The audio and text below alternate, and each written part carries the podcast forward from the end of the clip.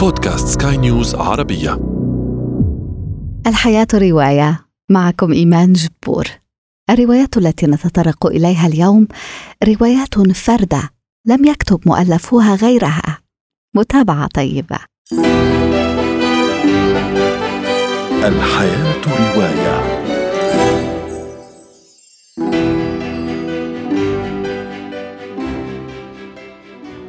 تشترك هذه الروايات في كون أصحابها كتبوا رواية واحدة فقط في حياتهم لكنها روايات مميزة بعض كتابها توفوا والبعض الآخر في انتظار خيط إلهام جديد ربما These women raise white children. We love them and they love us, but they can't even use the toilets in our houses. Minnie, are you in there? لما أنت سوداء يا ايبيلين كنت قد سمعت هذا السؤال من أفواه صغار بيض آخرين. كنت أكتفي بالضحك لكن اليوم أريد تسوية هذا الأمر معها. لأن الله خلقني سوداء وليس هناك سبب آخر في العالم. أقرأ لكم من رواية The Help رائعة كاثرين ستوكيت صدرت عام 2009 ستوكيت أفصحت مع انقضاء صفحات الرواية عن مدى الخوف الذي خالجها من كتابة هذه السطور من استعارة صوت سيدة سوداء من وصف علاقتها مع مربيتها التي كان لها كبير الأثر في حياتها. ستوكيت المنحدرة من عائلة بيض ميسورة من ميسيسيبي الولاية التي تدور فيها أحداث هذه الرواية في ستينات القرن الماضي حين كان الفصل العنصري واقعا يوميا. يعيش السود والبيض في أحياء منفصلة لكن نساء السود تشتغلن في منازل البيض الراقية خادمات ومربيات للأطفال. احترام مقابل الازدراء وكراهية مقابل الخوف. ربما لأن الكاتبة تركت قلبها يتكلم يشعر القارئ بأنه يعيش كافة أحداث الرواية ويختبر بعمق مشاعر شخصياتها المتضاربة. إليانور أوليفانت is completely fine.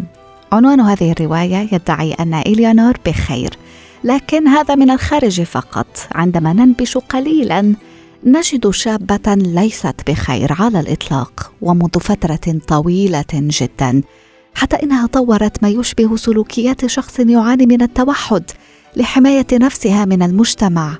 إليانور في بداية الثلاثين لكنها تعيش حياتها في عزلة وروتين. منظم كالساعة. قد تبدو حبكة الكاتبة الإسكتلندية جايل هانيمان عادية جدا لكن طريقتها في السرد مختلفة حيوية. تمنحنا لحظات مرح وانكسار وتقلبات لا يمكن التنبؤ بها. تقول الراوية من خلال مراقبة الناس من بعيد أدركت أن النجاح في المجتمع غالبا ما يعتمد على القدرة على التظاهر.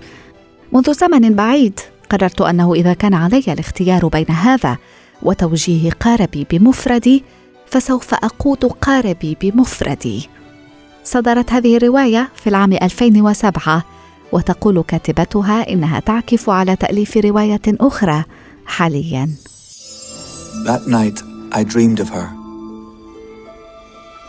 I dreamed of what was. And I dreamed of what might have been. وهذه رواية عالمية.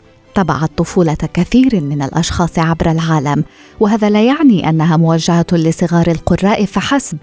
على العكس من ذلك Black Beauty لآنا سيويل قصة حصان محبب يروي عصره ومحطات حياته في إنجلترا القرن التاسع عشر بدءا بحياته البهيجة في مزرعة وصولا إلى سحب عربات الأجرة في العاصمة لندن.